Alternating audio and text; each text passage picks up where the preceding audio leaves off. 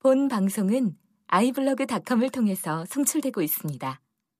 미디어 플랫폼 아이블로그 iblog.com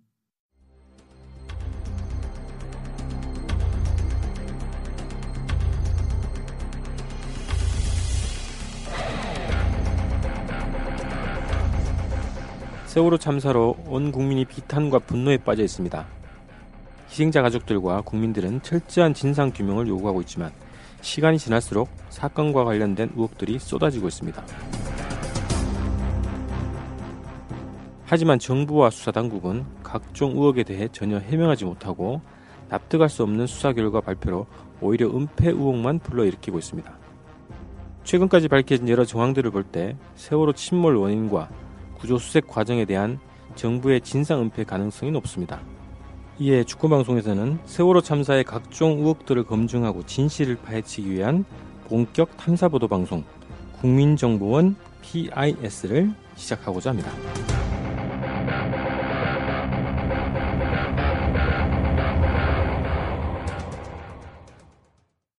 세월호의 진실을 추적하는 본격 탐사보도 방송 국민정보원 PIS 3회입니다. 자, 오늘은 레이더에 나타난 괴물체가 무엇인지를 집중 분석을 해볼 텐데요. 어, 첫 방송에서 나오셔서 어, 이번에 몇 주 만에 또 나오셨는데 진실의 길의 신상철 대표님 오셨습니다. 안녕하십니까. 네. 그리고 저와 함께 진실을 함께 캐시고 계시는 카이스트 박사님, 곽동기 박사님 오셨습니다. 네, 안녕하십니까. 네. 자, 오늘은 곧바로 본 주제. 아, 근데 오랜만에 신 대표님 나오셨는데, 네. 뭐, 안부라도 여쭙고 시작을 해야죠. 아니, 얼굴 보니까 아주 건강하신 것 같아서. 네. 음, 최근에 그렇게 어, 밝지는 않습니다. 요즘 너무 바쁘시죠? 네, 뭐또 뭐 지방 강연도 있지만 이런저런 일들 때문에 좀 곤욕을 치르고 있습니다. 어, 또 별도의 또 압력이 있나요? 아주 뭐 그런 것이 아니라 네.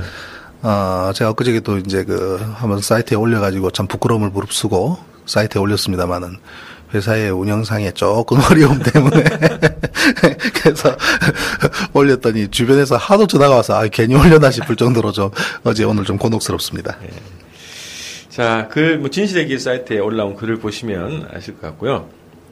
자, 오늘은 그 진도 VTS에서 어, 찍었던, 기록했던 레이더 영상이 이제 공개가 됐는데, 어, 그게 이제 심상정 원실 통해서 어, 입수가 됐고, 해경이 이제 보고를 한 내용이라 그래요.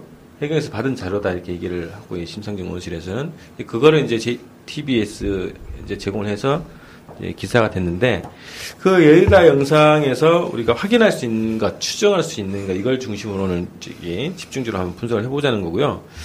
자 그래서 일단 올라 우선 레이더 자체에 대한 이해를 좀 해야 될 것 같아요. 우리가 이제 일반적으로 레이더 얘기는 많이 들었지만 바다에서 레이더는 어떻게 작 동이 되고 어떻게 기록이 되고 이 개념부터 이제 얘기를 어, 인식을 해야 요 자료 화면에 대한 이해가 좀 좋을 것 같은데요. 개념 정리부터 먼저 하죠. 레이더의 개념, 작동 원리.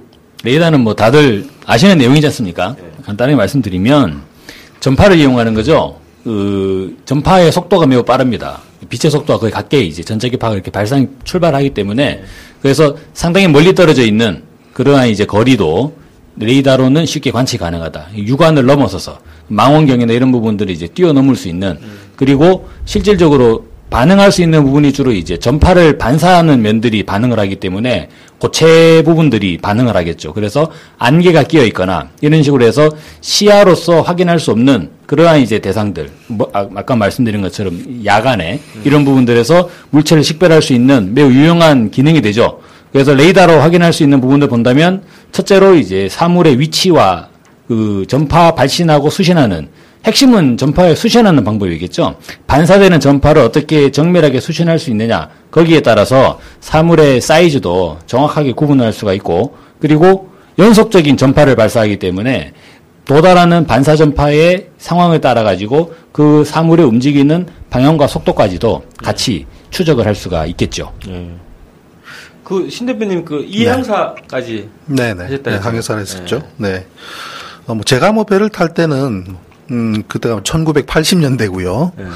그리고 그때도 이미 20년이 지난 배를 탔기 때문에 지금으로 따지면 40년, 50년 전의 시스템을 탔었기 때문에 지금 시스템은 익숙지 않습니다만은 어, 그 당시에는 단순히 레이더의 기능을 이용해서 상대편 선박이나 이 우리 본선의 주변에 있는 모든 선박들이 점으로 나타납니다. 점으로 나타나는데 어, 최근에는 그 운동의 그 움직이는 방향성 그리고 그 방향성을 복합적으로 이 계산한 것을 따져서 이제 우리 선박과의 어떤 상관관계 충돌이 있을 것인지 없을 것인지 여부 그다음에 경고 신호 해서 다양하게 그러한 기능들이 되어 있는 걸로 알고 있습니다.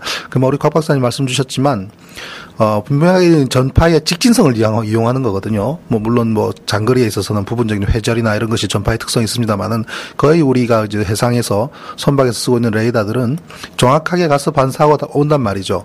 그러면은 그 포인트나 각도를 가지고 분명히 각도를 가지고 있기 때문에 우리가 충분한 거리뿐만 아니라 그 물체의 크기 또 가늠이 가능합니다. 네. 근데 이번에 이제 그 나타난 영상들을 보면은 그것이 컨테이너 박스다라는 이야기가 많이 나왔었지요.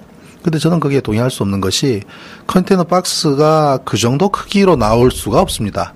왜냐하면 세월호의 선박 크기가 빤한데 그 정도의 덩치로 나올 수 있는 컨테이너 박스면은 무슨 40피트 컨테이너 박스가 아니거든요. 세월호에서 실은 박스는 10피트짜리입니다. 우리 컨테이너 박스를 이야기를 할 때, 어, 통상 우리 길에서 보는 트레일러가 크게 이제 끌고 다니는 그런 트레일러 있지 않습니까? 네. 컨테이너 박스를 끌고 다니, 그게 40피트입니다. 40피트짜리고 그다음 그 절반 사이즈가 20피트예요. 음.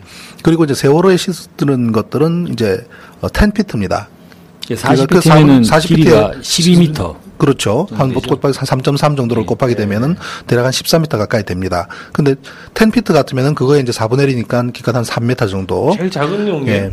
그렇죠. 작은 거죠. 실제로 세월호의 선폭이 22m였기 그, 그렇죠. 때문에 네, 네. 아니 옆으로 옆으로 놓은 건 아닙니다. 이게 그 컨테이너 박스가 옆으로 예. 실은 것이 아니기 때문에 그래서 이제 가판 위에 올라가는 컨테이너들은 이제 그 10피트짜리를 싣는데 어, 그거는 이제 그 길이가 3.3m밖에 안 되거든요. 그리고 제일 작은 소형입니다. 우리 그, 어, 비행기에서 주로 싣고 다니는 화물들 있죠. 그것도 한 10피트짜리거든요. 그래서 그 정도 사이즈가 바다에 떨어지면은 부분적으로 컨테이너 박스들이 어, 수면 아래로 가라앉기도 하지만 부분적으로 떠 있지 않습니까? 떠 있으면 선박처럼 떠 있는 게 아니란 말이에요.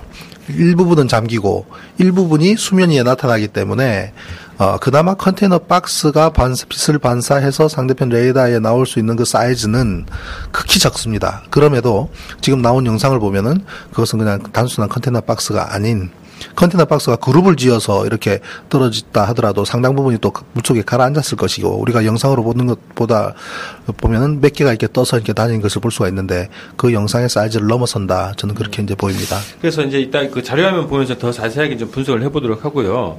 그래서 이게 레이더가 그 배에도 있고 지금 분, 진도 VTS에서 공개한 레이더 영상 가지고 이제 분석을 하는 거잖아요. 네. 그래서 어, 배에서도 레이더를 통해서 어, 이게 다 기록이 되는 건가요? 배 자체의 기록 장치? 그렇죠. 예, 전부 다 이제 저장이 되죠. 음. 예. 그리고 아까 말씀하셨던데 그 안개적인 안개가 끼어 있는 상황에서도 레이더는 정상적으로 작동하는 건가요? 원래 레이더를 쓰는 목적 자체가 야간이라든지 그러야 할때 이제 전파를 이용해서 위치를 찾는 거란 말이죠. 음. 과거에 그러한 전파로 어, 이용한 어떤 그저그 항해에 도움을 받지 못하던 시절에는 단순히 육안으로만 관측할 수밖에 없었습니다. 그럼 예를 들면 육지가 보였을 경우에 육지에서 특징적인 부분들, 예를 들면 산 꼭대기라든지 해안선이라든지 등대라든지 이러한 부분들이 어느 정도 각도로 보이는지를 선을 그어서 그 몇 개의 선이 만나는 지점이 우리 배의 위치가 되는 그런 그 연안항법이라 그러고요. 계속 이제 계산하는 네. 거죠. 각도, 그렇죠. 그래서 그런 네. 그런 거는 이제 섬이든지 뭔가가 물체가 보여야만 돼요. 그리고 물체가 하나만 있을 때는 방향은 알 수가 있지만 거리를 알 수가 없지요. 그런데 두 개 이상의 물체를 우리가 복수에 이렇게 그 잡았을 때는 그 두 개가 보이는 각도만으로도 한 점이 많을 수가 있습니다. 그게 연안항법이고 그렇지 않은 경우는 이제 야간에는 하늘에 별을 보호하는 수가 있어요. 천체양법으로 그 별이라는 것은 우리 지구의 운행은 과학적으로 정확하게 이 패턴이 있기 때문에 그러한 것을 테이블을 만들어서 우리 배를 위치를 잡는 경우 그다음 낮의 경우는 태양을 또 잡습니다. 태양의 고도, 네. 방향 이거 가지고 우리 배를 찾는 여러 가지 방법들이 있는데 전파를 이용하게 됨으로 인해서 그 전파가 어, 무언가의 물체에 닿아오는, 육지와 닿아오는 이러한 것을, 어, 이용해서 위치를 내는 것이 이제 가능해졌죠. 그리고 망망대해에서는 그 레이더를 가지고도 어떤 위치를 낼 수는 없고, 망망대해인 경우에는 우리 배와 상관관계가 될 수 있는 타 선박의 여부, 그다음에 그 선박과 우리의 충돌 여부 이러한 것을 쓰는데 이제 용이하게 쓰기 때문에 그 전파의 특성 자체가 안개라든지 이런 걸 뚫고 다니잖아요. 그렇기 때문에 안개하고 전혀 무관한 것이고요. 이제 위치를 내는 데 있어서는 최근에 이제 GPS 항법이라서 우리가 핸드폰만 하더라도 우리 위치 추적이 충분히 가능한 것처럼 GPS를 이용한 그 위치를 내는 것은 가장 이제 그 명확한 어 자 그 데이터를 그 위치를 추적할 수 있는 그런 장치인 거죠. 근데 레이더는 주로 이제 그 연안이라든지 이런 데서 다른 선박의 움직임 그리고 우리 선박과의 상관관계 그러한 것에 가장 유용하게 쓰이는 그런 예, 장비인 거죠. 예. 자 레이더 어, 영상 지금 그 레이더에서 나타났던 그 항적하고 그 횟수나 이런 데서 공개했던 예전에 이제 초기나 지금 재판 과정에서 제출한 항적이 좀 다, 다르잖아요. 그래서 이게 전체 기록 자체를 믿을 수 없다 이런 주장도 나오고 있고 네. 또 일각에서는 전문가 분 중에는 레이더 영상 자체를 조작하기는 어렵다 이렇게 얘기를 하시는데 각 네. 박사님 어떻게 보세요? 이 레이더 영상이 지금 공개된 정- 영상 자체의 저기- 조작 가능성. 그 뒤에 자료 화면에 다 있거든요. 네네. 예, 그걸 보면서 설명 말씀을. 네. 하시는 게 좀 좋을 것 같은데요. 예. 그 레이더 항적 과정에서 살펴보면 이때가 그 맨 처음에 이제 그 소방방재청 헬기가 도착하던 시간이라고 나와요. 그 JTBC에서 그때 특정 보도를 할 때 저때 시간이 9시 28분이었는데 그 다음에 보시게 되면 해경 1, 2, 3정이 도착하는 시간이 있거든요. 예. 저 시간대가 9시 35분이라는 거죠. 예. 근데 그 9시 35분 때에 해경 1, 2, 3정에 저건 이제 그 국민TV였나요? 거기에서 전체 동영상을 가지고 이제 네, 시간 실시간으로. 했을 때 해경 1, 2, 3정의 CCTV에서 나왔던 9시 35분 시각이 바로 저 레이더 상으로 보면 저 시각대라는 거죠. 음. 그래서 저렇게 봤을 때 실제로 이제 그 이번에 JTBC가 공개한 이 레이더 자료가 후반부에 그러니까 9시 한 30분 정도 물론 사건 발생 국면에서는 잘 모르겠습니다만 그 이후의 국면에서는 기존에 나왔던 CCTV나 그리고 이제 이런저런 영상 자료와 대체적으로 좀 맞아지지 않느냐 이렇게 계산을 될 수가 있어요. 네, 네. 그래서 일단 레이더 공개된 레이더 영상 자체가 원본이라고 일단 어, 제가 이제 감안을 하고 근데 거기서는 이제 중간에 초반에 레이더 자료가 어떻게 될지는 또 알 수 없는 부분인데 후반부에는 맞아지더라. 이런 부분이 있는 것이고. 네. 근데 또 한 가지 말씀드릴 거는 AIS 항적 있지 않습니까? 네. AIS 항적과는 레이더가 맞지 않아요. 예, AIS 항적이 레이더 항적과 그러니까 실질적으로 사고 나는 시- 지점에서 그러니까 이제 급변침을 한다고 하지 않습니까? 그 급변침을 하는 지점에서 AIS 항적과 그 레이더 항적이 1분간의 차이가 보이고 있습니다. 그 AIS 지금 공개된 거는 해수부하고 검찰의 그렇죠. 자료 아닙니까? 예, 예. 그죠? 자, 그럼 일단 우선은 이 영상 자체가 어, 우선 이제 사실에 가깝다라는 거를 인정한 조건에서 좀 분석이 좀 들어가야 될 것 같은데 지난주에 우리가 저희가 급변침은 없었다는 주장했잖아요. 아, 그 급변침은 네. 급변침을 할수 없다는 것이죠. 네. 저희가 그 급변침은 없었다는 이야기가 네. 조타실에서 급변침을 이제 할 수 없다는 이야기이고, 그렇죠. 네. 그러니까 실제로는 그 AIS 항적도 그렇고 이번에 레이더 항적도 그렇고 전체적으로 근데 저거 참 마크가 정말 저 새누리당 마크 예전에 한나라당 마크가 좀 연상이 되는 마크긴 합니다만, 예 급변침이 있었죠. 그래서 급변침이 예. 있었다는 거예요. 근데 제가 뭘 주목하냐면 언론에서는 지금 다 급변침이 있었다라는 근거로 저 자료를 계속 하고 있어요. 네. 기존에 급변 신설을 주장했잖아요. 검찰이나 이제 공소장 보면. 그렇죠. 근데 주목할 점은 우리가 급변침설을 반박한 이유가 뭐냐? 왜 변침을 할 수밖에 없는 상황이 발생했냐? 이런 게 주목해야 된다는 거 아닌가요? 그러니까 저 자꾸 변침이라는 단어 자체가 네. 두 가지 의미가 혼용돼 있는 것 같아요. 그러니까 검찰이 이야기하는 거는 조타실에서 그 3등 항해사와 조타수가 배를 돌렸다는 것이고 그렇죠. 배를 저렇게 매우 급격하게 음. 돌렸다는 것이고 저희들이 이야기하는 거는 조타실에서는 저렇게 돌릴 수가 없는데 네. 배가 돌았다는 거지 않습니까? 네. 배는 돌았다는 거죠. 근데 배는 실제로 돌았지 않습니까? 돌았죠. 예. 그런데 지금 저 영상을 가지고 지금 급변침을 해석하기에는 부족합니다. 왜 그러냐면요. 그래요? 지금 누가 보더라도 어, 달려가던 어, 선박이 오른쪽으로 변침을 해서 터닝하는 것처럼 보입니다. 그죠? 네. 그렇게 보이는데 저 터닝 서클에 대한 반경의 거리도 우리가 나타내 재봐야 되겠지만 저 거리가 상당한 거리입니다. 옆에 병풍도하고 비교를 해보십시오.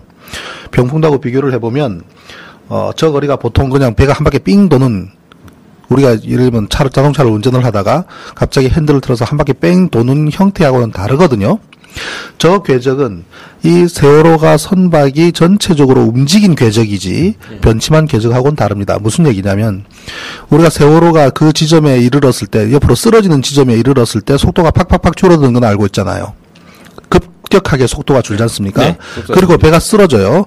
배가 쓰러지면은 배가 옆으로 쓰러지면서 회전 토크가 발생할 거예요.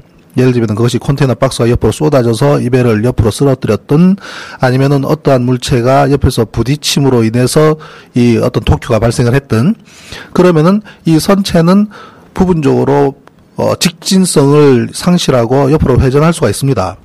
그 그것이 건가요? 그렇죠. 그러니까 어 변침을 하는 것과 상관없이 네. 어떠한 쓰러짐이라고 하는 새로운 모멘트가 작용을 한 거 아닙니까? 그죠? 쓰러진다는 것 자체가 이 선박의 이 선체에 어떠한 특정한 토크 힘이 작용을 작용을 하는 거기 때문에 직진성이 틀어질 수는 있어요. 그럼 틀어지다 보면은 그다음에 이 선박이 점점 점점 속도가 준단 말이죠. 그럼 어느 시점에서는 정지할 수밖에 없잖아요. 그죠? 정지하는 상태에서 그다음에는 조류의 영향을 받습니다. 조류의 영향을 받고 이 토큐와 조류의 힘이 배 전체를 저러한 상태로 쭉 움직여 갔다고 봤을 때는 저것 자체가 급변침으로 인해서 저 현상이 나타났다고 생각하는 것은 어, 잘못된 판단이다. 저 거리가 상당한 거리입니다. 옆에 병풍도를 비교를 해보게 되면은 그럼 선체가 거리가 선체가 저 궤적을 따라서 움직였다는 거죠. 움직였다는 것이지 그것이 저렇게 급편침을 했다고 한 것은 우리가 지금 그 저것의 영상을 해석하는데 하나의 오류일 수가 있다는 점 말씀드리는 겁니다.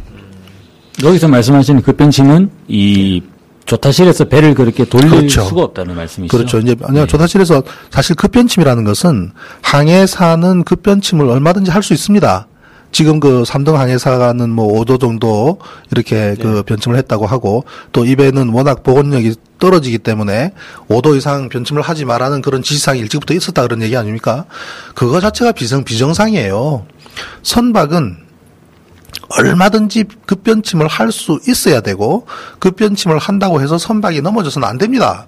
안 돼요. 예를 들면 우리가 배가 어, 앞으로 가는데 갑자기 예를 들면 안개가 끼는 이런 경우에는 레이더도 잘 잡히다는 조그마한 어선이 바로 코앞에서 딱 발견됐다고 가정을 해보세요.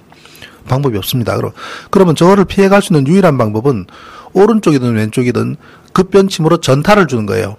그럼 전타를 주면 배라는 것은 앞부분이 머리가 틀어지는 게 아니에요. 자동차처럼 앞쪽에 핸들이 틀어져 가지고 앞바퀴가 돌아져서 앞으로 돌아가거나 왼쪽으로 돌아가는 시스템이 아니라 뒷부분에 타가 움직이면서 물살이 그 타를 때림으로 인해서 배 꽁무니가 뒤로 빠지는 시스템으로 돈단 말이에요. 그러면 앞으로 전진을 하다가 우연 전타를 하게 되면 키를 hard starboard 즉 오른쪽으로 타를 꺾게 되면 물살이 타를 때리면서 배 엉덩이가 왼쪽으로 빠지게 되죠. 그러면 배의 일직선상의 이 선상이 앞에 있는 어선을 피하게 됩니다. 이렇게. 그렇지만 이 선체는 방향은 조금 틀어지지만 전체적인 물 위에서의 움직임은 그대로 밀고 가서 저 배를 깔아뭉개게 될 겁니다. 그러면 어느 정도 진행하다가 이번에는 반대로 왼쪽으로 전타를 줍니다. 그러면은 다시 물살이 배 엉덩이를 두드리면서 배 엉덩이가 오른쪽으로 빠지기 시작해요. 그때는 이미 앞에 있는 어선을 옆으로 비켜나기 시작하면서 엉덩이까지 빠져나가는 구조. 예를 들면 우리가 그 앞에 사람하고 마주치려고 할때 우리가 살짝 어깨를 틀면서 옆으로 비켜나는 것을 연상을 하시면은 예. 어 이- 됩니다. 그냥 우회전하기 어려우니까 S자로 빠지는 그렇죠. 거죠? S자로 빠지는 거죠. 예. 그게 어, 예사 아주 흔히 특히 항내에서든 연안에서든 우리가 항해사들이 흔히 쓰는 운항 방법이에요. 그래서 얼마든지 급변침, 급변침이라면 30도 각도를 탈을 꺾는 거예요. 그렇다고 해서 그러한 탈을 꺾는다고 해서 배가 금방 돌아가는 것도 아닙니다. 그 효과가 한참 있다가 나타나요.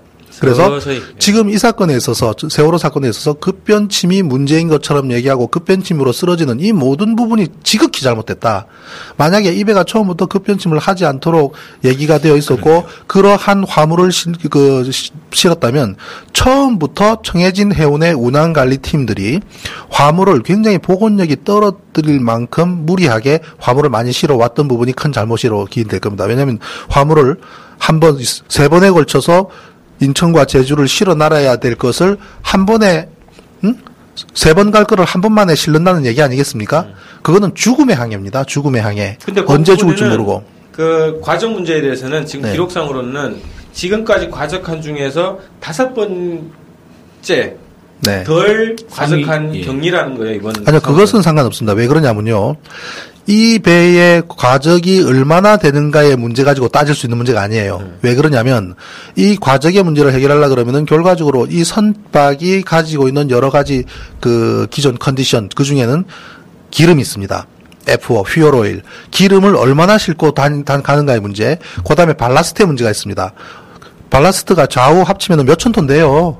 화물만큼의 무게가 되는 발라스트를 배 밑바닥에 싣고 넣고 물을 넣고 빼는 것이 있기 때문에 화물을 얼마만큼을 많이 실었느냐 적게 실었느냐의 문제는 이 발라스트의 문제에 비하면은 아무 별 문제가 되지 않을 정도로 그렇습니다. 그래서 이 배는 어 어떻든 과적이라는 것이 마치 당연한 것처럼 음, 이야기되고 있는 것은 잘못된 것이고 그로 인해서 어떤 이 그 선체에 있는 컨디션하고 같이 맞물리는 부분인데 그러한 상황을 늘 만들었던 청해진 해운은 계속 죽음의 항해를 강요해 온 것이란 말이에요. 그럼 3등 항해사인 경우에 자기 항해 당직 시간에 사고가 났는데 예를 들면은 배가 올라오는 오- 오는 거를 보고 변침을 줬다라고 현재는 변호사 변호사를 통해서.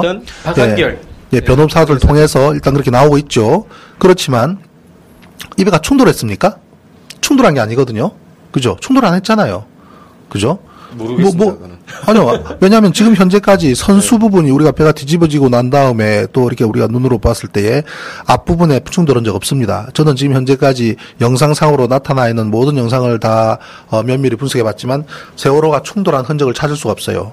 다만 선미 좌현 하부 쪽 한 번도 수면 위로 모습을 드러내지 않은 부분은 나중에 배를 봐야만 알겠지만 그 외에 지금까지 드러나는 무슨 충돌 현상이 없습니다. 그리고 선박과 선박이 만나서 충돌하는 것은 엄청난 에너지를 유발하는 겁니다. 마 상당히 많은 그런 그 어, 힘이 작용을 하기 때문에 데미지가 큽니다. 손상이 크게 나타나요. 그냥 살짝 부딪히듯이 그냥 그냥 스쳐갈 수 있는 그런 충돌은 거의 없어요. 뭐 대부분 깨집니다. 찌그러지고.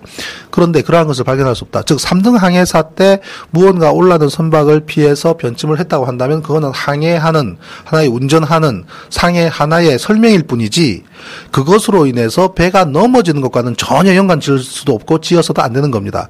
그럼 넘어갈 수밖에 없다고 한다면은 운항 관리 측면에서의 과적의 문제가 잘못인 것이고 그다음 그것을 받아들인 그다음은 1등 항해사의 잘못이 커요.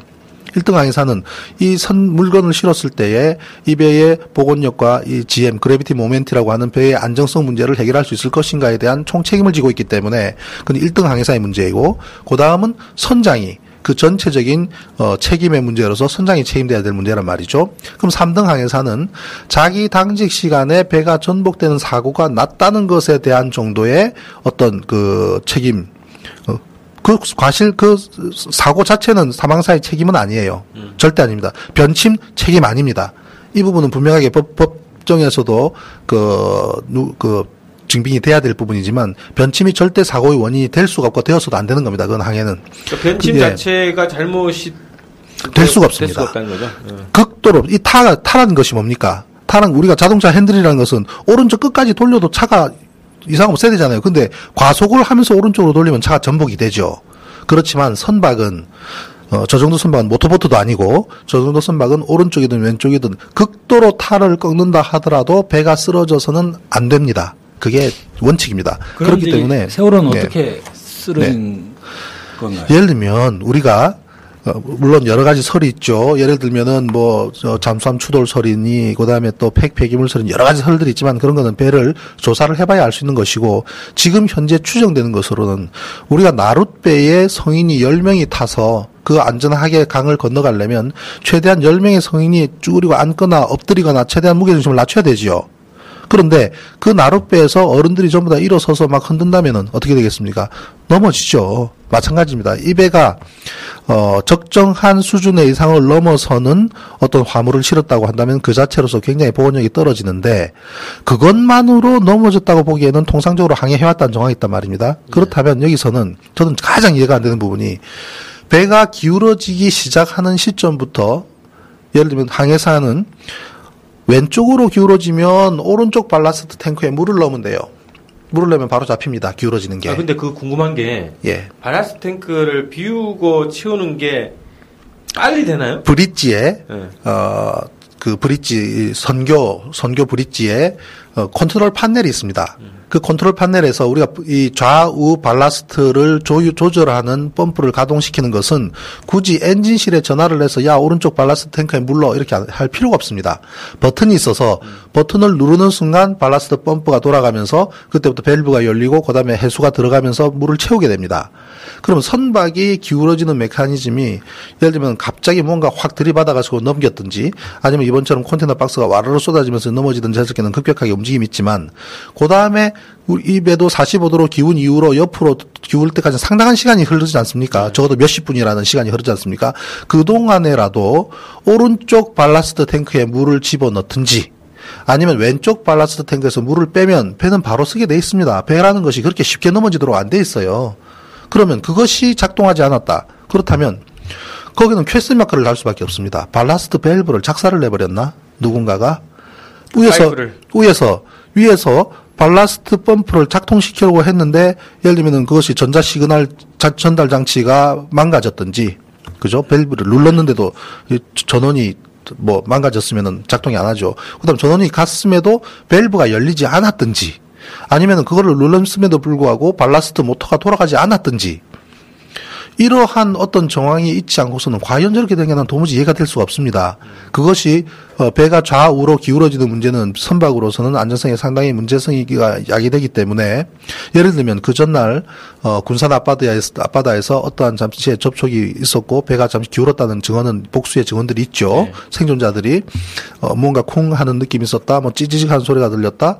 그리고 어, 배가 좀 기울어서 안에 있던 캔 맥주가 구석으로 굴러갔다. 그 다음에 심지어 쓰레기통이 쓰러졌다는 증언도 있었죠. 그리고 어떤 사람은 왜 이렇게 배가 기울었나 해서 가판 위에 올라갔더니 10도에서 15 정도 기울어졌더라.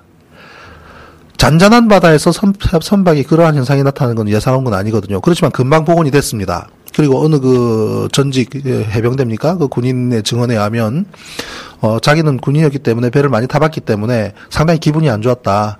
어, 그 상황이 이 배에 어떤 문제가 있는 것인가 하는 굉장히 불안한 생각이 들었다는 얘기를 해요. 그렇지만 그것이 오래 가지 않습니다. 오래 가지 않는 것은 그 기울어짐을 선교에서는 발라스트 조이절로 정상화 시켰다는 의미거든요. 그 정도로 그 조절이 가능합니다. 가능해야 되고. 그래서 이 배가 왼쪽으로 기울어지기 시작했을 때 그 상태로 계속 있는 메커니즘을 우리는 주목할 필요가 있다. 발라스트만 작동을 시키면은 바로 설 수 있는데 그렇게 하지- 않았던 데의 이유가 무엇인가? 밸브가 작동하지 않았는지 모터가 돌아가지 않았는지 아니면은 의도적으로 어? 의도적으로 발라스트를 거꾸로 그죠? 예를 들면 왼쪽으로 기울기 때문에 오른쪽에 물을 넣으면 되잖아요. 왼쪽으로 기울기 때문에 왼쪽을 빼면 되잖아요. 근데 반대로 했다면 더욱 더 기울어짐을 가속화시키겠죠.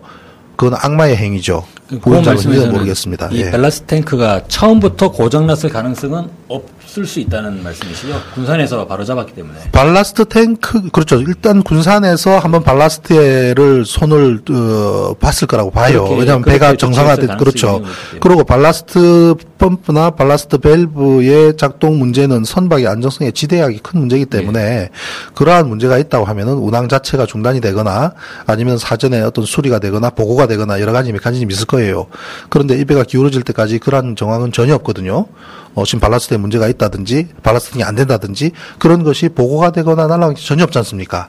그렇기 때문에 어, 그 상황에서 쓰러지는 상황에서 과- 관련 과연 발라스트 계통에 어떠한 문제가 있었는가? 1등 항해사는 어떠한 작동을 했는가? 그리고 또 중요한 거한 가지는 3등 항해사 당직 시간이 아침 8시부터 12시까지 당직 시간입니다. 그러면은 1등 항해사가 그 앞에 당직을 쓰게 되는데 4시부터 8시까지는 1등 항해사 당직입니다. 그럼 1등 항해사하고 3등 항해사가 8시에 당직 교대를 하게 되지만 사실은 7시쯤에 당직 교대를 합니다. 왜냐면 아침 식사를 해야 되는데 1등 항해사들은 아침 식사를 위해서 3등 항해사가 좀 더 일찍 밥을 먹고 내려가서 어, 당직을 먼저 교대를 해줘요. 그럼 보통 7시에서 7시 반 사이에 사망사는 내려가고, 그 다음 올라가고, 3, 1등 항해사는 내려가게 되거든요.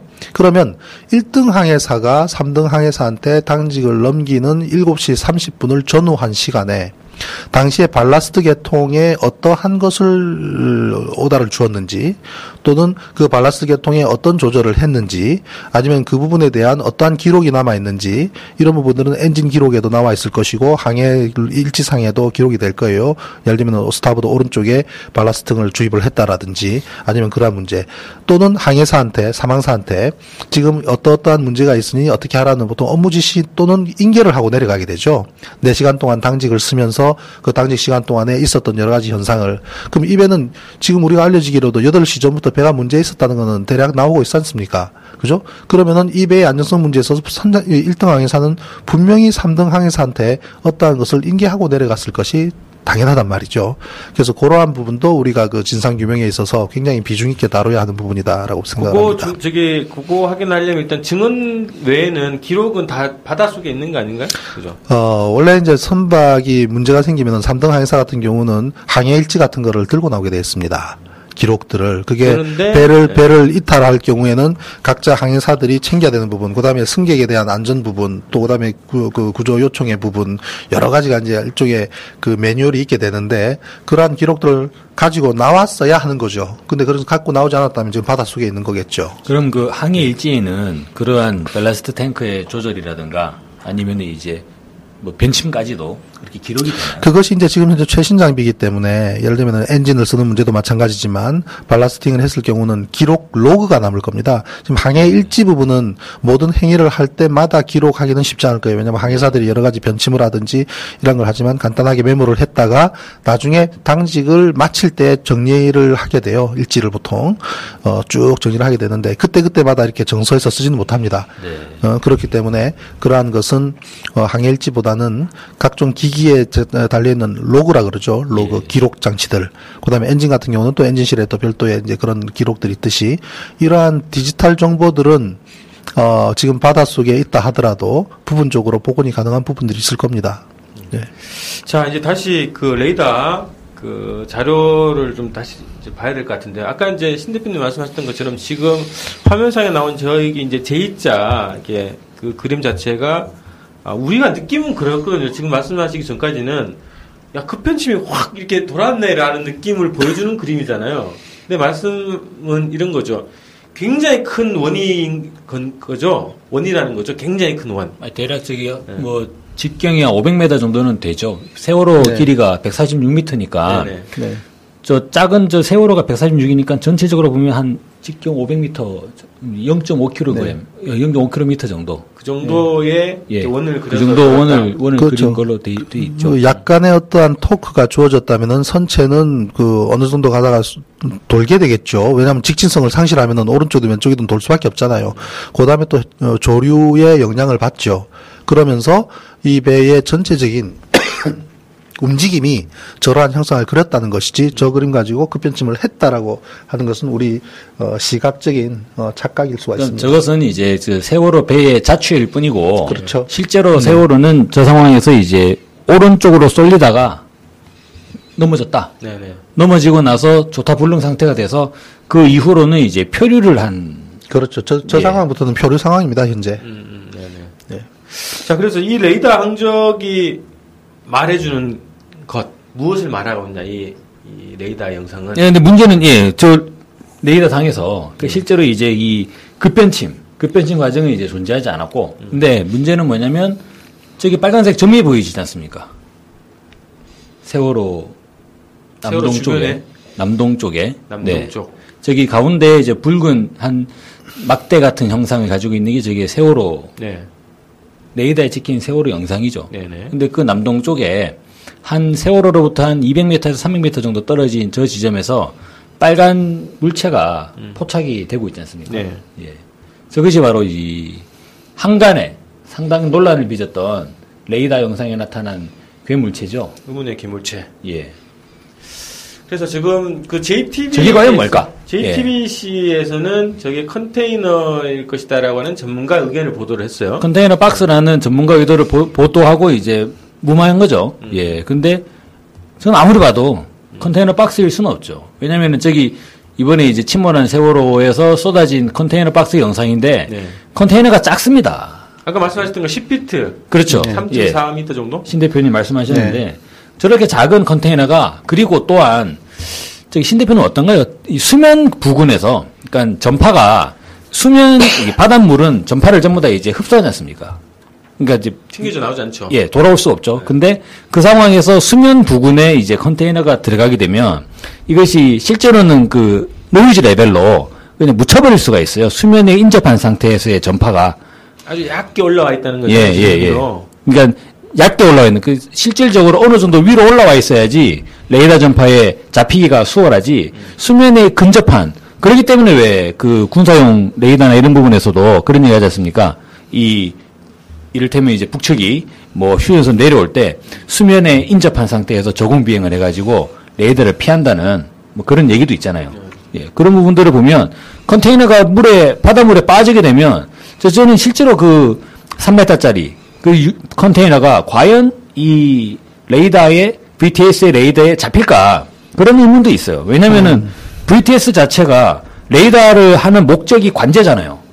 배를 예. 관제하게. 그래서 지금 저, 저 VTS가 이 북한 공작원이 몰래 진도 앞바다에 내려와가지고 고무보트를 타고 오는 걸 잡아내는 그런 게 아니지 않습니까? 네. 그러니까 세- 진도 인근을 지나는 이제 대한민국이나 다른 나라 어선들, 이 상선들, 그 배들이 원만하게 이제 진, 진행하도록 관제하는 게 목적이기 때문에 적어도 어선 정도만 포착할 수 있으면 저는 된다고 보거든요. 그런 성능의 레이더를 사용하죠, 당연히. 근데 그게 컨테이너를 포착할 수는 없을 거다. 예. 그 저희들이 그 포르투갈에 그러니까 뭐 찾아보다가 포르투갈의 BTS에서 사용하고 있는 레이더 이. 규격을 봤어요. 규격을. 규격을 봤는데 레이더 반사 면적을 20제곱미터로 규정을 하고 있어요. 그러니까 반사 면적 20제곱미터짜리의 물체를 식별할 수 있어야 된다. 네네. 이렇게 규정을 하고 있더라고요. 예, 예.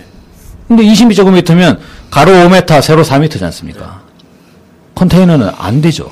우리 컨테이너 박스가 물 속에 빠지면은 어 안에 있는 공기의 유무 여부 그죠? 예. 그런 거에 따르게 되는데 뭐 대략 한 5분의 4는 깔아앉을 거예요.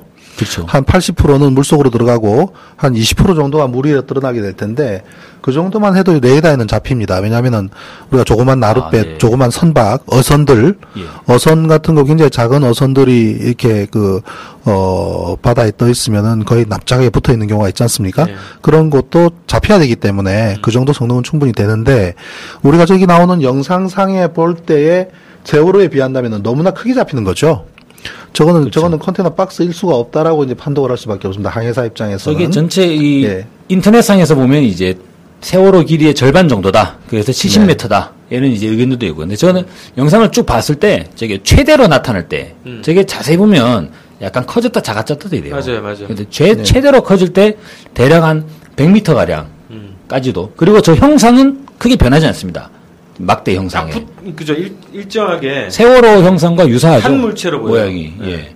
근데 저게 만약에 컨테이너라면 그야말로 컨테이너가 길이 100m를 열을 지어 가지고 그죠? 문제는 세월호에서 동시에 빠져야 돼요. 컨테이너가. 그랬다가 동시에 떠올라야 되는 거죠. 손잡고 뛰어내려가지고. 그렇죠. 손잡고 이제 뛰어내려가. 그러다가 더 중요한 거는 동시에 깔아앉아야 돼요. 그렇죠. 예. 적어도 한 10여 개의 컨테이너가 동시에 그런 운행을 해야지 이를테면 점점이 찍혀 있는 컨테이너가 하나의 저런 이제 막대 같은 형상으로 그렇게 나타날 수가 있겠죠. 왜 그게 가능합니까? 그 무엇보다도 검찰이 뭐라 그랬습니까? 고박이 부실하다 했잖아요. 제대로 안 묶었다면서요. 예. 제대로 안 묶었는 컨테이너가 어떻게 빠져가지고 일렬로 줄질 수가 있습니까? 말이 안 되죠. 우당탕탕 하면서 다 이제 흩어져. 그렇죠. 흩어져야겠죠. 그래서 저는 이거는 가능하다고 봅니다. 세월호부터 만약에 레이더 영상을 봤을 때 점점이 붉은 점들이 쫙 이렇게 스프레이 퍼지듯이 퍼져나가더라. 그러면 그거는 컨테이너겠죠. 근데 조류가 있었단 말이죠. 네. 조류가 있으면 일정한 방향으로 이 열을 그러죠. 할 수도 있지 않나요? 그리고 그 컨테이너가 조류가 있기 때문에 조류에 의해 가지고 흘러나가야지 말이 맞죠. 네. 근데 저기 나타났던 레이더 영상에 나타난 저 물체는 물론 세월호도 조류 영향으로 북쪽으로 올라갑니다. 네. 그런데 저 물체가 세월호보다도 더 느려요. 북쪽으로 올라가는 속도가 거의 정지해 있습니다. 음. 세월호는 표류하고 있는데 컨테이너가 더 빨리 올라가야 되는데 속도가. 그게 맞죠. 네. 예. 세월호 무게가 6,800톤이지 않습니까? 네. 거기에 비한다면 컨테이너가 표류하는 속도가 더 빨라야죠. 근데 저 물체는 세월호보다도 더 움직이지 않아요. 이상한 상황이죠. 아무튼 컨테이너 박스는 아니라고 저는 봅니다. 자, 그럼 오늘 예. 결론은 컨테이너는 아니다. 컨테이너는 아니다. 예. 그렇다면 추정을 한번 해보시죠. 뭔? 아 이제 한간에 그 뉴스타파에서 네. 뉴스타파 맞죠? 네. 뉴스타파에서 보도를 하셨어요. 저걸 가지고 한 이제 항해 전문가의 말씀을 인용하면서 잠수함일 수 있다. 잠수함이거나 스텔스 군함? 그렇죠. 잠수함이건 스텔스 군함일 수 있다고 하셨는데 저는 스텔스 군함은 잘 모르겠어요. 왜냐면 저, 저 화상이 사라지거든요. 그러니까 붉은색 저 스텔스가 물체. 원래 레이더에 안 잡히는 거 아니에요? 근데 그 스텔스 군함이라고 하는 게 실제로는 이제 레이더 반사 면적을 줄여가지고 자기의 원래 형체보다 작게 보이게 하는 게 스텔스 군함이라고 알고 있어요. 네네. 그러니까 이걸 스텔스 기능을 키면은 갑자기 싹 사라졌다가 스텔스 기능을 끄면은 다시 나타나고 그렇지는 않지 않습니까? 그런데 이제 스텔스 군함이라는 것에 저는 동의하기 예. 어려운 부분이 어 물론 그거는 레이더 영상상의 스텔스라는 것은 전파를 그냥 흡수해 버리거나 그죠? 네. 그러한 기능이지 그날 시간이 아침 아침이란 말이에요. 아침 8시 9시 그리고 선박이 어 바다상에서 시야에서 사라질 때까지의 시간이 상당히 걸립니다. 바다는 멀기 때문에요. 그래서 스텔스 군함이 그 인근에 있었다면 어떤 형태든 누구든 눈에 띄게 됩니다. 아, 봤을 거다? 그렇지. 당연히 네. 누군 눈에 띄어야 되죠. 그러면 스- 군함이라는 것은 수면 위에 떠서 가지고 물속으로 들어가면 그건 군함이 아니잖아요. 잠수함이지. 그렇죠. 그죠? 그렇기 때문에 수상 위에 떠 있는 것은 배제를 해야 됩니다. 누가 봐도 봤고 우리 그저 어 세월호가 전복되고 난 이후에 그 뒤에 잠수함이 하나 잡힌 거는 봤 모두가 다 알고 있는 사실 아닙니까? 그잠그 그 급이 호주 잠수함인가 일본 잠수함인가 잘 모르겠습니다만은 그것은 제가 지난번에도 이제 우리 가족분들하고 언론을 하면서 그랬습니다. 분명히 세월호가 전복되어 있을 때 그 옆에 잠수함이 있는 것이 맞다. 그러면 그것이 정체가 무엇이냐? 그 다음에 그 잠수함이 세월호와 어떤 연관관계가 있는지 여부를 정보 공개를 요구를 하시라 그랬어요. 정부 측에다가. 네. 그것을 해명할 책임은 정부와 해경에 있습니다. 그런 걸 해명을 안 하기 때문에 온갖 설이 난무하고 있는 것이죠. 그리고 그 당시에, 어, 전복된 세월호 인근에 잠수함이 존재했다는 것은 영상으로도 존재한단 말이에요. 분명히. 그러면 그러한 것이 사전에도 어 어떠한 그 영향을 미쳤을까 충돌까지 일어 일어나지는 않았더라도 항로상에 존재했을지 여부는 얼마든지 그거는 그저 그 정보 공개 청구나 요구할 수가 있는 거고요. 지금 저 영상이 만약에 어 그러한 물체라고 한다면은 충분히 그 연관성에 대해서는 우리는 가능성을 열어두고 조사를 해야 되는 거죠. 그 말씀하신 영상은 일전에 그 인터넷에 상당히 이제 좀 많이 좀 이야기를 했었던 그 그렇죠. 아주 그 잠수함이 맞습니다. 그건 잠수함 맞아요. 영상이 그 영상 자체가 그그 저희가 물체가 홈페이지에 공개한 영상 중에 그 어디 영상이죠? 세 번째 공개한 영상인데 그 1, 2, 3정이 공개한 영상이 있고 그다음에 헬기가 찍은 영상이 있고 그다음에 그 해경 소속이었던 그 영상인데 네. 그 영상에 보면 특이한 모양의 이제 네, 사각형, 네. 사각형 모양, 그게 예. 잠수함이라고 확인된 건가요? 잠수함 맞습니다. 그는 잠수함 맞고요. 그리고 많은 전문가들도 그렇게 얘기를 하고 있고 네. 어 그렇게 되면 그 물체가 네. 그 물체가 저 레이더 영상에 저런 붉은색 점으로 포착됐을 가능성이 꽤 있겠네요. 있을 수가 있죠. 예, 물에 뭐 잠수함에 가 물에 올랐다 나 들어갔다 하기 때문에 네, 네. 서로 충돌할 수 있을 만한 어떤 그런 위험적인 상황이 다 쓸 수도 있습니다. 그 항해하다 보면은 예, 그런데 이제 그 문제는 이 세월호가 그러한 것을 피하려고 하다가 배를 이제 그, 그 틀게 되면 복원력이 극히 나빠졌던 선박이라면 그렇게 해서 넘어졌다고 하는 것은 충분히 있을 수가 있습니다. 그렇게 돼서는 안 되는 거지만 그래서 일단 충돌은 일어나지 않았다더라도 서로의 상관관계 부분은 우리가 가능성을 열어두고 조사를 해야 됩니다. 충돌이 돼버렸을 수도 있지 않을까요? 서로 피하려고 하다가 왜 접촉 사고날 때도 주로 그렇지 않습니까? 자동차가 가다가 작정하고 이제 정면 충돌하지는 않잖아요. 근데 서로 이제 피하려고 하다가 이게 스쳐 지나간다든가. 그래서 주로 사이드미러가 깨져 나간다든가 뭐 이런 사고도 있지 않습니까? 그렇죠. 얼마든지 가능성이 있죠. 그렇기 때문에 이 세월호에서 지금까지 한 번도 영상이 공개 안 된 부분이 선미 좌현 뒷부분이거든요. 음. 선미 좌현 뒷부분에 어떠한 데미지가 있는지 여부가 굉장히 관심사입니다, 사실은.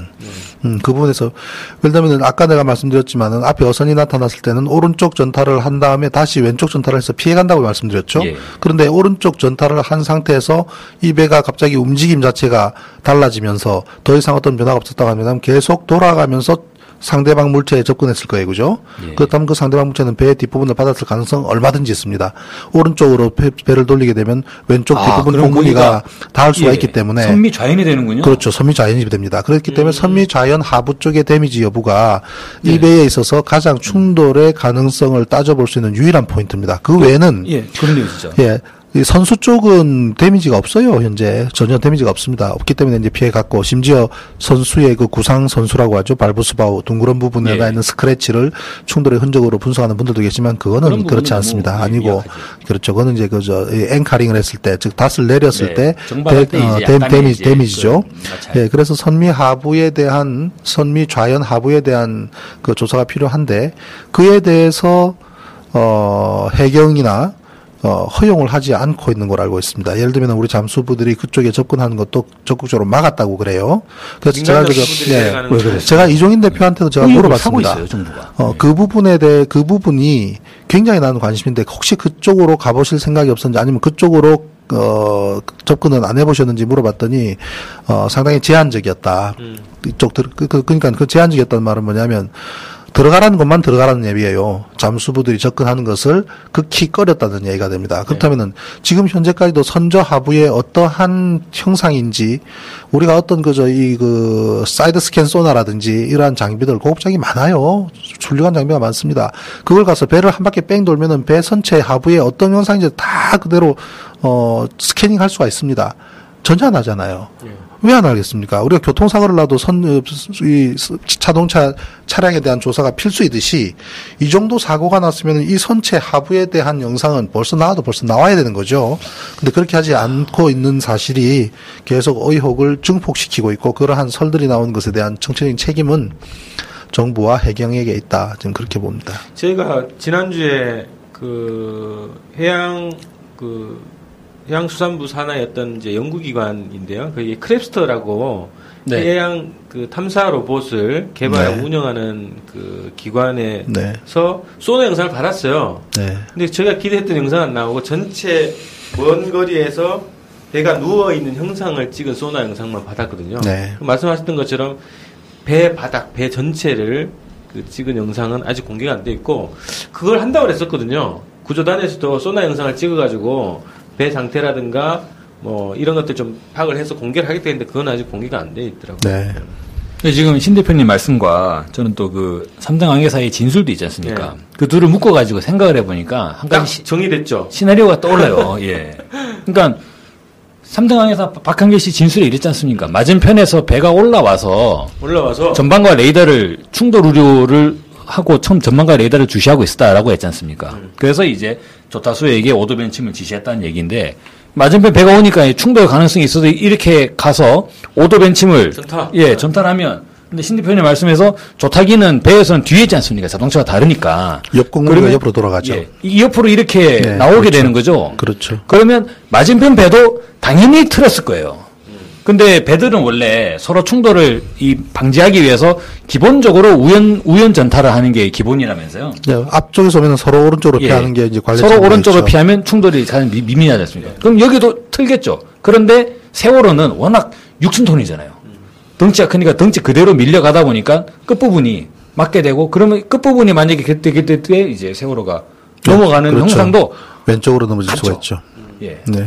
근데 그 정도면은 잠수함 예를 들면 잠수함이랑 충돌했으면 잠수함도 상처가 있지 않아요? 아 근데 저는 이것이 작정하고 이제 충돌하지 않았다면 피하려다가 서로 간에 그죠? 서로 간에 피하려고 하는 거잖아요. 통상 잠수함은 네. 그안 피합니다. 왜 그러냐면요. 할수 없겠죠. 왜 그러면 왜 그러냐면 잠수함은 옆 부분과 conning tower 부분이 제일 약해요.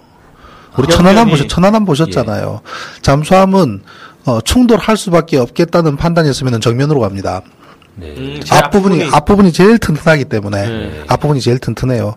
그 뭐 거의 한 1m에서 2m 가까이 되거든요. 쇳덩어리가. 두께가요. 그렇죠. 예. 그렇기 때문에 이제 그 앞부분을 심지어 emergency submarine emergency라는 것은 비상시에 잠수함이 기동하는 원칙은 일단 앞부분에서 물을 빼버려요. 물을 쫙 빼버리면은 앞부분이 들리잖아요. 가벼워서. 네. 예, 앞부분이 들린 채로 속도를 높이게 되면은 이게 붕 떠서 합니다.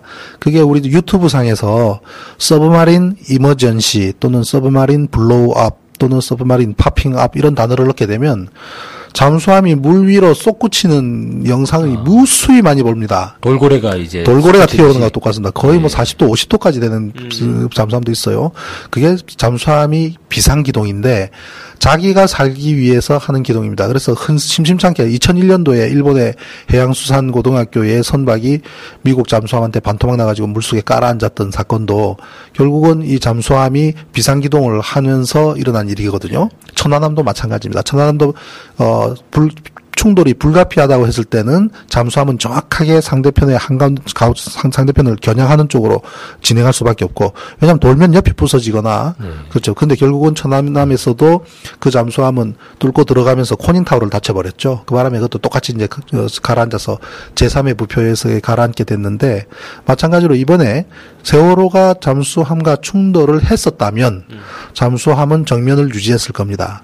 그럼 그 앞부분에 둥그런 부분에 그, 그 강한 쇠에, 어, 스- 세월호의 좌현, 선미, 하부가 닿았을 가능성 있을 수가 있습니다. 우리는 모든 가능성을 열어놔야 되기 때문에. 근데 그게 저는 잠수함하고 충돌했다고 얘기하는 거 아닙니다. 만약에 예. 사망사의 변호사가 이야기를 했던 상대편에서 올라오는 배, 그 올라오는 것만 단이라는 단어도 해석이 분분하죠. 우리는 제주도 쪽으로 예, 내려가고 있었고 그렇죠. 저쪽은 이쪽 뭐 인천 쪽으로 올라오고 있었다면 그건 북쪽도 거지만 올라오는 거지만. 바닷 속에서 올라온다고 하면은 이거 rising up도 되는 거기 때문에 여러 가지 해석이 있을 수가 있는데 어떻든 간에 무언가 선박이 존재했던 것이 사실이라면 적어도 그것을 피하기 위해서 변침한 것도 사실이라면 그렇다면 상대편과 충돌을 피하기 위한 액션은 취할 수밖에 없는 것인데 그것이 하필이면 우리가 저 영상으로 확인하듯이 잠수함이라고 한다면 그 잠수함은 정상 스테디 그 소위 앞 침노를 유지를 했을 것이고 세월호는 틀다 보니 엉덩이 쪽이 닿아서 거기서 접촉이 있었을 가능성은 얼마든지 있다.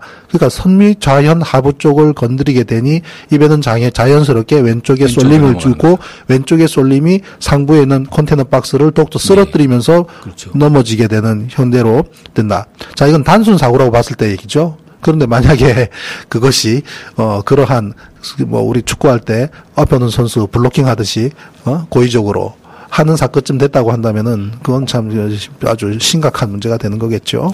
아니, 실제로 생존자분들의 이제 증언들을 봐도 쿵 소리가 나면서 기울었다고 하니까. 그렇죠. 예. 물론 그래서 예. 핵심은 이제 세월호 선미 좌현 음. 한 번도 바다 위로 떠오르지 않은 네. 예. 세월호 그 선미 좌현. 핵심이 되겠네요. 네. 아, 전 그래서 지금 말씀 듣다 보니까 어, 만약에 이제 그렇게 이제 충돌이 있었다면 그 램프 부분 있잖아요. 네. 그러니까 뚜껑이 닫히고 나서 그 세월이라고 하는 글자가 적혀 네. 있잖아요. 네. 그게 출항하기 전까지는 거의 깨끗했거든요. 근데 지금 그 침몰하는 과정에서 보면 이렇게 그 긁힌 자국이 있어요. 긁힌 자국이 있어요. 그래서 이것과도 연관이 있지 않을까 이것도 분석을 해봐야 될 것 같더라고요. 예. 근데 램프의 위치는 선미 우연이죠. 그래서 이제 아니요, 아니, 아니요. 아니요. 좌우에 다 있습니다. 아 양쪽에 다 있습니다. 네, 뚜껑이 양- 이렇게 있고 양쪽에 다 타- 있습니다. 타는 공간은 이렇게 양쪽에 탄다는 거고 네. 네, 실제를 양쪽에 다 있습니다. 스폰이 이렇게 있는 거죠. 그래서 그 부분도 봐야 될 것 같고 그래서 이 정체를 보다 더 음, 정확하게 규명하기 위해서 반드시 공개돼야 될 자료가 또 뭐가 있었다고 보시는 거예요? 이 물체의 어, 정체를 밝히는데 저는 그 3등 항해사의 진술이 예. 처음에 이제 그 피고 모두 진술하지 않습니까? 재판할 때 보면 형사 사건 재판에서 재판 준비 절차, 준비 예, 기에서 했던 전체. 이제 재판을 하기 전에 피고인들이 자기의 이제 내용과 심경에 대해서 처음에 일관되게 전체 진술을 하는 일종의 자유 발언이죠. 네. 그 모두 진술을 하고 그 마지막에 또 최후 진술하지 않습니까? 저는 그 박한결 씨의 그 발언 진술 내용이 피고 모두 진술 과정에서 나온 것 같아요. 그런 얘기를 한 것 같아요. 음. 그러면 그 내용은 당연히 이후에 공판 과정에서 쟁점이 될 것이다. 네. 예, 그래서 과연 박한결 씨가 이야기했던 맞은편에서 올라오는 배 실제 있었는가? 음. 예. 왜냐하면 또 조타실에서는 항해사 혼자 운전하는 게 아니라 조타수가 또 같이 있지 않습니까? 그러면 그렇죠. 맞은편에 배가 올라왔다면 조타수도 당연히 같이 봤겠죠. 물론 또 레이더 상에서 또 확인했다 그러면 또 얘기는 달라지겠지만요. 그래서 두 가지였잖아요. 네. 레이더도 보고 전방도 전방과 레이더를 주시하고 있었다 이렇게 이야기했죠. 근데 일반 선박이었으면 AIS 상에 어떤 배 이름, 속도 이런 것이 나왔을 건데 AIS를 보지 않았다는 얘기는 그게 정체가 확인되지 않은 그 공개된 가능성은 AIS 를 이렇게 둘 수가 있죠. 레이더에 뜨는데 시야에 안 보이는 거예요. 근데 이제 누르는데 정보는 없고 어, 뭐야? 언제 나오는 거야? 이런 식으로 전방과 레이더를 주시할 수는 있겠죠. AIS를 봤다는 얘기는 안 했단 말이에요. 그렇죠. 네. AIS를 주시했던 얘기는 안 나왔으니까. 그리고 또 그때가 세월호가 AIS가 자주 꺼졌기 때문에 꺼져 있던 시점인지 이것도 또 확인해 봐야 되겠죠. 그래서 저는 그 사고 시점에서의 이 3등 항해사 진술이 매우 중요하다. 그 이 부분에 대해서 너무 막 그렇게 막 일종의 마녀사냥격으로 거의 뭐 이렇게 막 이미 결론을 내고 재판을 하는 거는 저는 의미가 없다고 보고요. 실질적으로 사건의 행적이 어떠했는가 찾아볼 필요가 있다고 봅니다. 그리고 또 한 가지는 이제 교신 기록. 예. 그러니까 어디 어디 교, 뭐 교수님? 그러니까 지금까지 이야기되는 교신 기록이 8시 48분에 세월호가 통제 불능 상태가 되고 난 이후의 교신 기록을 다 이야기하고 있어요. 예. 그 이전에 어떠했는지. 이를테면 3등 항해사가 맞은편에 올라오는 배가 이- 충돌 우려가 있다고 하면 교신을 안 했겠습니까? 저는 교신했을 거라고 봅니다. 아, 관제실, 관제실. 앞에 전방에 배가 있는데 저 뭐냐 저거. 박을 것 같다. 뭐 이런 얘기가 원래 일상적으로는 원래 가능한 내용이 되겠죠. 통상 상대 선박을 부르게 되는데 예. VHF 16번 채널을 열어놓고 가게 되면 어, 거기서 바로 상대편을 보고 부르게 됩니다. 네. 불러서 서로 교신이 되면 채널, 채, 채, 채널 자체를 몇 번으로 옮기자. 네. 합의를 해서 그 채널로 옮겨서 이렇게 우리는 오른쪽으로 갈 테니 당신은 왼쪽으로 가라 이렇게 교신을 하게 되는데 어, 비행기 관제하듯이 하지는 않아요. 않아요. 예. 뭐 관제실에 물어서 저 앞에 배 뭐냐 이렇게 묻는 건 아닙니다. 어, 그렇지는 않고 이제 상대편을 부를 수가 있는데 선박끼리. 상대편을 부를 수 없는 선박일 수가 있을 거고요. 불러도 대답이 없고 불러도 불러도 대답이 없는. 선박일 수가 있고 그리고 어 그만큼 불러야 할 만큼 긴박한 상황으로 판단 안 했을 가능성도 있고요. 네. 여러 가지 가능성이 있는데 아무튼 박하긴결 항해사의 어 26살 여성 그분의 증언이 굉장히 중요한데 그나마 그 상대편 선박에 대한 것도 변호사 입을 통해서 나온 게 다가 그렇죠. 전부 다죠. 그래서 저는 이 사망사에 대한 어떤 변론이 필요하다. 그리고 좀 누누이 말씀드리지만 어, 삼등 항해사가 미필적 고의한 살인의 죄까지 지금 돼서 기소되는 것에 대해서는 정인 돈 저는 동의하지 않습니다. 삼, 마- 여러 번 말씀드리지만은 변침을 해서 선박이 기울어지는 것은 사망사의 잘못이 아닙니다. 만약에 5도 10도 이상 변침하지 말라는 그러한 지시가 지난번 선장 때부터 이 배는 안정성이 극히 떨어지니까 5도 10도 이상 변침하지 말라는 거 있으면 뭐 이딴 배가 다 있냐고 해야 돼요. 뭐 이런 배가 다 있냐고. 왜 이런 식으로 운영하냐고. 왜 회사는 이런 식으로 저 화물을 운영을 하냐고. 이게 배냐고. 어, 이건 뭐, 뭐, 우리 목숨을 담보로 해서 돈 벌겠다는 거 어떠냐고. 라고 항의를 해야 될 문제예요. 절대로. 그래서, 하- 그 변침을 하는 바람에 넘어졌고, 그에 대한 데에서 사망사의 과실을 묻는다. 전 세계 해운 사상 웃음거리 될 겁니다. 전혀 관계 없습니다. 그렇기 때문에 그 사고 자체가 삼등 항해사가 당직 쓰는 시간대에 일어났다는 것 외에는 사망사가 책임질 만한 게 없어요. 예를 들면 구조 신호를 누르지 않았던 것은 모든 그 서- 선교에 있었던 사람들의 공통된 책임인 것이고, 어, 그, 그것이지, 이 본사의 운항적인 문제, 1등 항해사의 화물, 화물 적재와 발라스 등의 문제, 선장의 총체적인 책임, 그것이 가장 큰 문제이신 것이지, 3등 항해사는 그것보다 한켠 빗겨나 있습니다. 자, 그래서 그 어떤 교신 기록 그리고 사망사에 대한 우리가 좀 변론이 필요할 것 같다는 생각도 들어요. 네, 그래서 저는 이제 지난번에 민변에 계신 변호사님한테 3등 항해사 변론을 하십시오. 음? 그렇게 이야기를 했어요. 그래서 좀 긍정적으로 검토를 하고 있습니다. 어, 충분히, 어, 많은 부분이 억울하고요. 그 부분도 사망사는 피해자라고 저는 봅니다. 네. 그리고 어떠한 지시를 회사로부터 받았는지 또는 어떠한 담합 속에 지금 걸리는지 모르겠지만, 어, 그러한 변론을 맡아야 된다고 보고, 어, 무죄를 주장하는 건 아닙니다. 항해사로서 해야 될 책임과 의무, 또 승객 구조의 의무 지키지 않은 부분들 분명히 있습니다. 그에 대한 책임은 물어야 되겠지만 지금 현재 모든 쓰러진 것에 대한 원인을 거기다 포커스 맞춘 것은 전혀 본질도 아니고 사실도 아니고 맞지 않다는 것이고 그러한 재판을 맡게 됨으로 인해서 그 재판과 관련된 모든 그 관련 기록들을 다 받아볼 수가 있는 거고요. 그리고 그 시간에 그 현장을 목격한 가장 가까이서 목격한 당사자이기 때문에 그의 증인은 굉장히 중요합니다. 그래서 그것에 대해서 어 판 그 이 재판의 과정도 그렇지만 조사의 과정 모든 것이 어 투명해야 되고 또 그 진실에 가깝게 다가서야 되는 것이 중요한 것이라고 저는 봅니다. 저는 일단 이런 이막 무분별한 마녀 사냥은 절대 지양된다고 생각하거든요. 왜냐하면 세월호 선원 중에 선원의 한 분, 따님 한 분이 예. 자살하셨어요. 맞아, 맞아. 어. 예. 그래서 그 아마 그 확인이 필요합니다만 조기장 그죠? 그분 음. 따님이 그- 그래서 이제 그 세- 그분이 이제 뭐 형집행 정지 돼가지고 이제 딸의 장래 네, 때문에 예. 근데 실제로 그 선원의 가족들은 거의 이거는 이제 완전히 사회로부터 낙인 찍혀 있다는 이런 이제 강박관념이나 네. 부모들이 있을 텐데 그런 부분들도 실제로는 이제 물론 이 죄를 맹맹백백히 가려야겠죠. 저희가 주범을 잡아야 되고 몸통을 때려야 되지 않습니까? 대가리를 잡아야 되지 않습니까? 그렇죠. 예. 그래서 깃털을 잘라내면서 그것으로 카타르시스를 뭐 어, 어, 어떠한 사회 정의가 구현됐다? 그렇지 않습니다. 한국 사회는. 한국 사회는 대가리를 쳐야 되고 몸통을 잘라야 됩니다. 그죠? 예. 맞습니다. 그렇게 가야 네. 되겠습니다. 그래서 이미 지금 그 뭐 구원파도 그렇지만 이 선원들에 대해서도 여론 재판이 거의 다 끝났어요.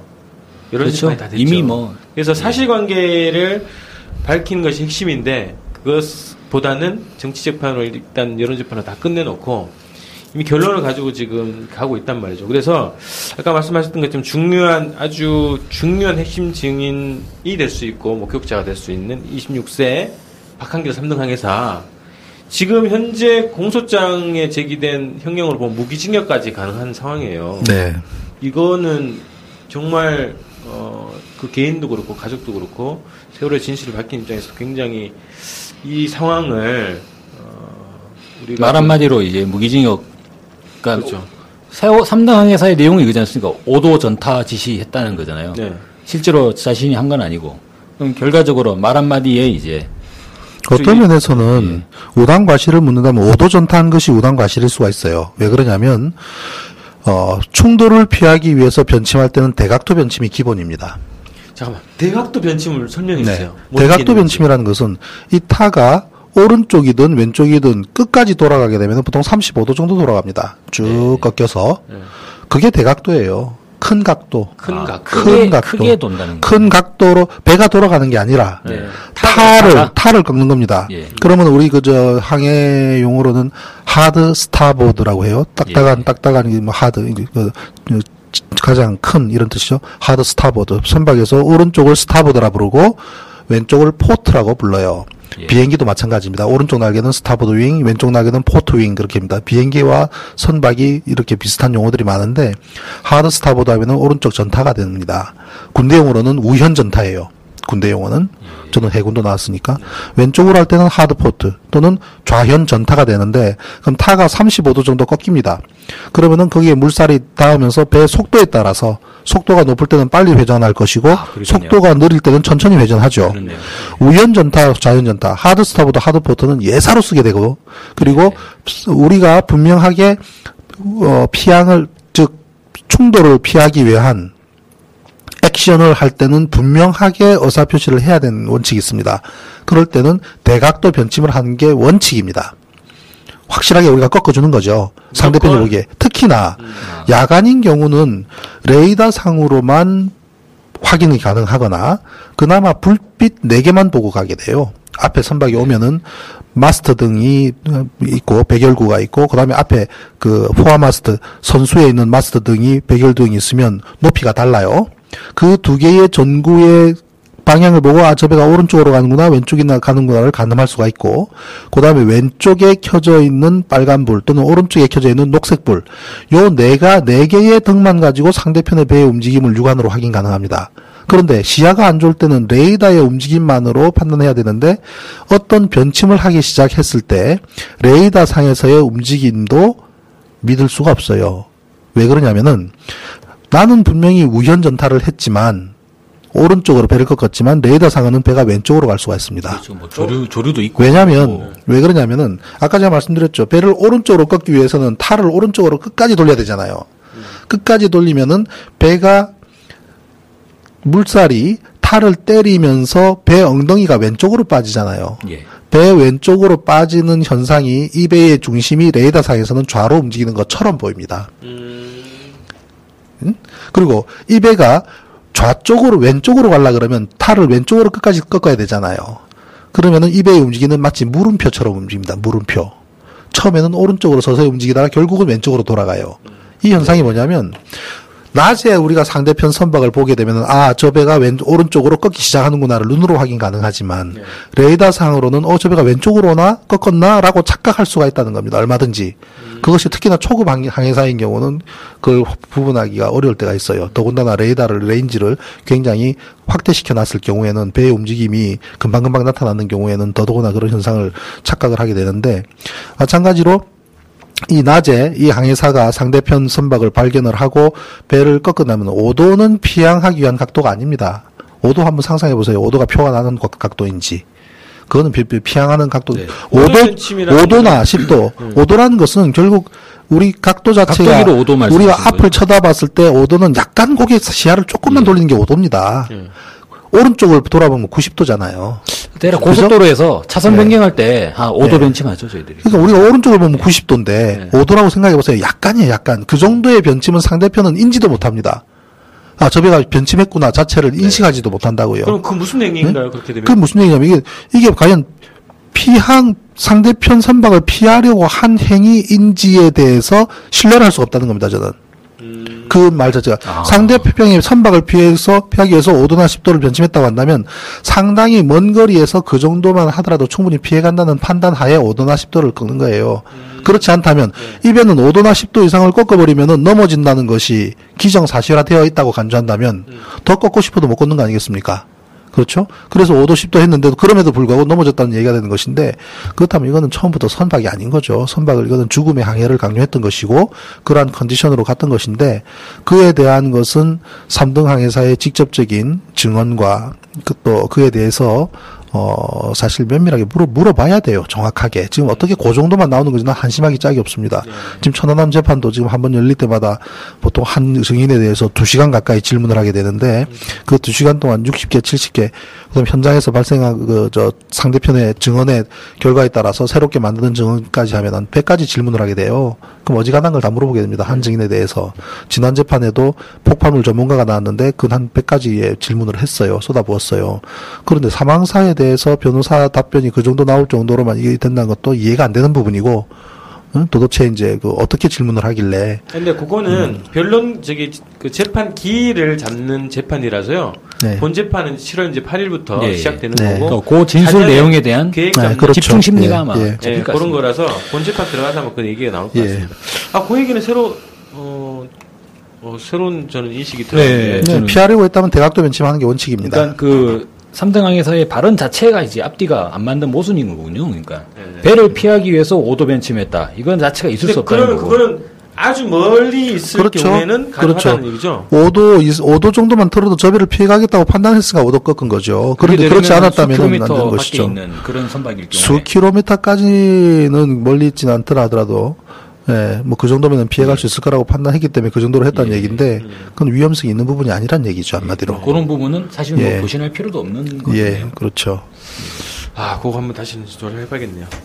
자, 그러면 일단 그 진도 VTS에서 공개된 레이더 영상 그걸 가지고 저희가 어, 한번 집중 분석을 해봤는데 어, 합의되는 건 컨테이너는 아니다. 그죠? 예. 그리고 제3의 물체에 대해서 확인하기 위한 여러 가지 증거 자료, 그리고 증언들이 더 필요하다 이런 얘기를 좀 근데 이 부분도 확인 합의가 되지 않습니까? 뭐요? 물체는 물체다. 물체 뭔가 있는 건 맞다. 고체니까 이를테면 네. 아무것도 아닌 걸 수는 없겠죠. 신 대표님. 그렇죠. 예. 당연히 물체죠. 있는데. 당연히 물체인데 예. 또 그리고 선박도 아니에요. 선박이라면 수상에 떠 있는 선박이라면 사람들 시야에서 사라지려면 한 시간 이상 걸립니다. 네. 그때 참 그 둘라이스 선장 진- 진술에 네. 가시거리가 5.5km라 그랬어요. 네. 네. 그 네. 사고 당일. 그러면 적어도 뭐 한 30분. 이- 근데 한 사람도 본 사람이 없다고 한다면은 그거는 어, 마- 말이 안 되죠. 우리 영상 거기에 접근했던 그런 영상을 보더라도